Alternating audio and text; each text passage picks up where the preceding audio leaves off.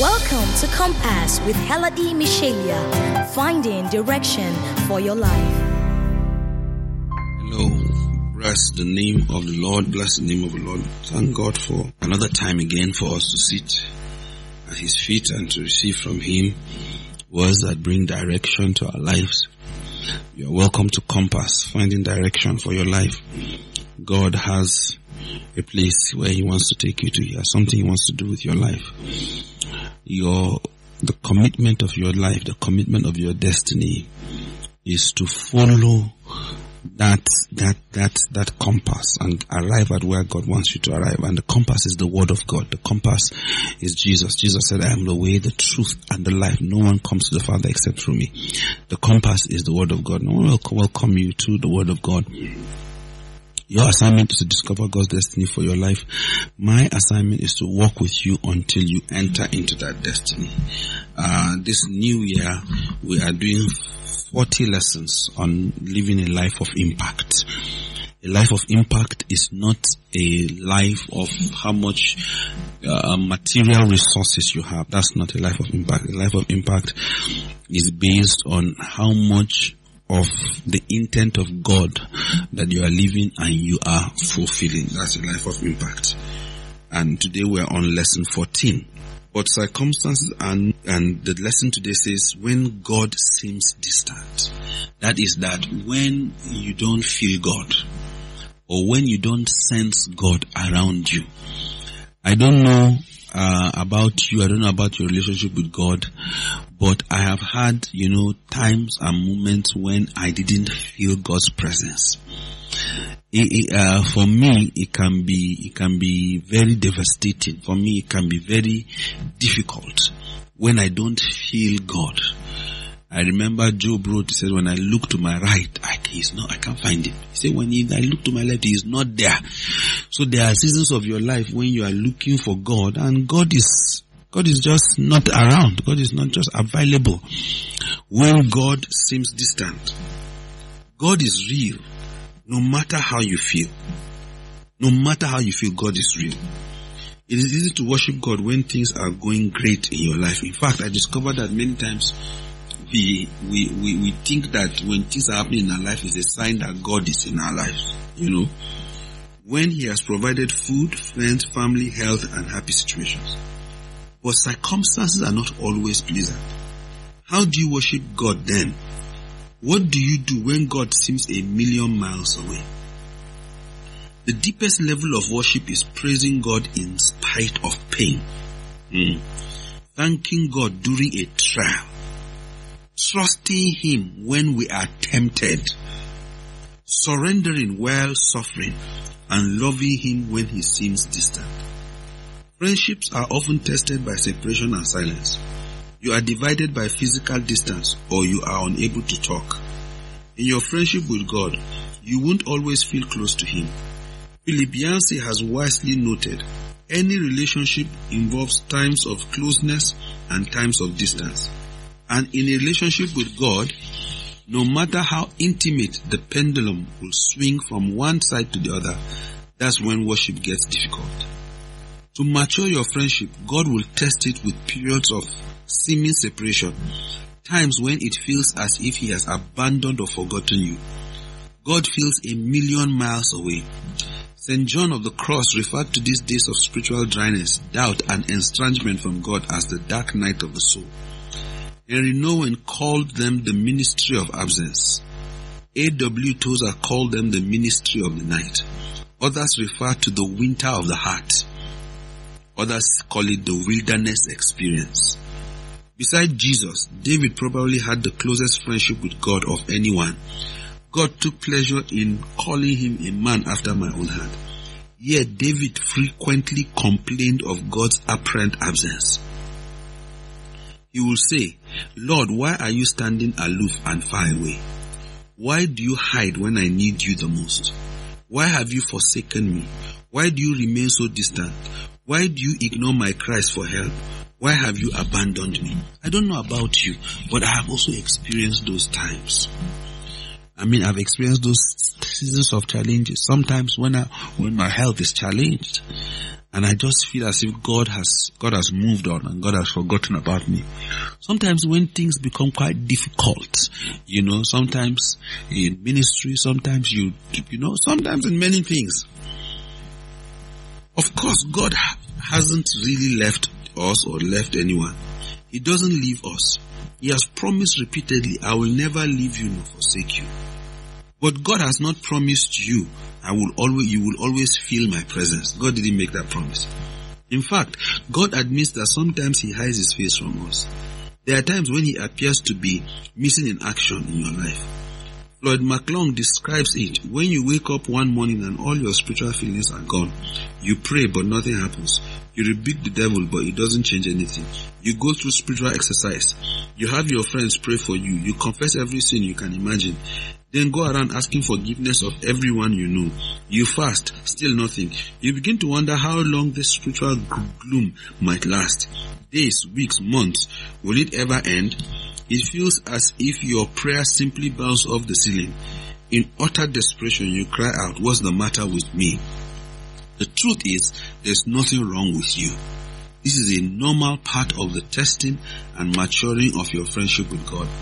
Every Christian goes through it at least once and usually several times. It is painful and disconcerting, but it is absolutely vital for the development of your faith.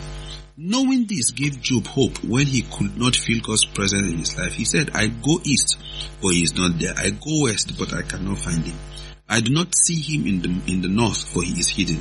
I turn to the south, but I cannot find him. But he knows where I am going. And when he has tested me like gold in a fire, he will pronounce me innocent. When God seems distant, you may feel that he is angry with you or is disciplining you for some sin. In fact, sin does disconnect us from intimate fellowship with God. We grieve God's spirit and quench our fellowship with Him by disobedience, conflict with others, busyness, friendship with the world and other sins. But often, this feeling of abandonment or estrangement from God has nothing to do with sin. It is a test of faith. One we will all we all must face. At that time, God wants to see, will you run to Him because there's sin in your life or will you stay where you are? You know, that's just what that test is, where there's sin. Will you continue to love, trust, obey, and worship God even when you have no sense of His presence or visible evidence of His work in your life? The most common mistake Christians make in worship today is seeking an experience rather than seeking God. They look for a feeling, and if it happens, they conclude that they have worshipped. Wrong. In fact, God often removes our feelings so we don't depend on them. Seeking a feeling, even the feeling of closeness to Christ, is not worship. When you are a baby Christian, God gives you a lot of confirming emotions and often answers the most immature, self-centered prayers, so you will know He exists. But as you grow in faith, He will win you out of these dependencies. God's omnipresence and the manifestation of His presence are two different things. One is a fact, the other is often a feeling. God is always present even when you are unaware of Him and his presence is too profound to be me- measured by mere emotion. Yes, he wants you to sense his presence, but he is more concerned that you trust him than that you feel him. Faith, not feelings, pleases God. The situation that will stretch your faith most will be those times when life falls apart and God is nowhere to be found. This happened to Job. On a single day, he lost everything. His family, his business, his health, and everything he owned. Most discouraging. For 37 chapters, God said nothing. I mean, I've been close to this place in my walk with God. How do you praise God when you don't understand that what, what's, what's happening in your life and God is silent? How do you stay connected in a crisis without communication? How do you keep your eyes on Jesus when you are full of tears? Number one, tell God exactly how you feel. I've talked about this in previous uh, broadcasts and I'll encourage you to go, you know, you know, and, and, and check out what is happening there. Number two, focus on who God is. His unchanging nature. Regardless of circumstances and how you feel, hang on to God's unchanging character. Remind yourself what you know to be eternally true about God. That is that you come to a place where you're operating by knowledge, not by experience. By knowledge. That is, you know who God is, whether you are experiencing it or not. He is good. He loves you. He loves me. He knows what I am going through. He cares and he has a good plan for your life. No matter how you feel, no matter what has happened to you and you feel like God is far away, always begin to relate with God based on who you know of Him and not, not of how you feel about Him. Never doubt in the dark what God told you in the light. When Job's life fell apart and God was silent, Job still found things he could praise God for. That he is good and loving, that he is all powerful, that he notices every detail of our life, that he is in control, that he has a plan for your life, that he will save you. Trust God to keep his promises. During times of spiritual dryness, you must patiently rely on the promises of God, not your emotions, and realize that He is taking you to a deeper level of maturity. A friendship is based on emo- a friendship based on emotion is shallow indeed. So don't be troubled by trouble. Circumstances cannot change the character of God. God's grace is still in force. He is still for you, even when you don't feel it. In the absence of confirming circumstances, Job held on to God's word. You must learn that character. You must learn that lifestyle. Number three, remember what God has already done for you. If God never did anything else for you, He will still deserve your continual praise for the rest of your life because of what Jesus did for you on the cross. God's son died for you. This is the greatest reason for worship. Unfortunately, we forget the cruel details of the agonizing sacrifice God made on our behalf. Familiarity breeds complacency. Even before his crucifixion, the Son of God was stripped naked, beaten until almost unrecognizable, whipped, scorned and mocked, crowned with thorns and spat on contemptuously. Abused and ridiculed by heartless men, he was treated worse than an animal. Then nearly unconscious from blood loss, he was forced to drag a cumbersome cross up a hill, was nailed to it, and was left to die slow excruciating torture of death by crucifixion. While his lifeblood drained out, hecklers stood by and shouted insults, making fun of his pain and challenging his claim to God. Next, as Jesus took all of mankind's sin and guilt on himself, God looked away from that ugly sight and Jesus cried out in total desperation, My God, my God, why have you forsaken me? Jesus could have saved himself, but then he could not have saved you. Words cannot describe the darkness of that moment. Why did God allow and endure such ghastly evil treat, mistreatment? Why so you could be spared from eternity in hell and so you could share in his glory forever? Jesus gave up everything so you could have everything. He died so you could live forever. That alone is worthy of your continual thanks and praise. Never again should you wonder what you have to be thankful for. Always remember what God has done for you. There are, there are things that, when I use the word small, small things, I'm not saying what God does is small. But compared to the sacrifice on the cross, there are many things you can remember that God did for you. Even sometimes when you were not right, or when, you were not, when you were walking in unrighteousness, sometimes even when you were in sin, God still came out and did stuff for you. But when you go through seasons of darkness, remember those times, remember those seasons.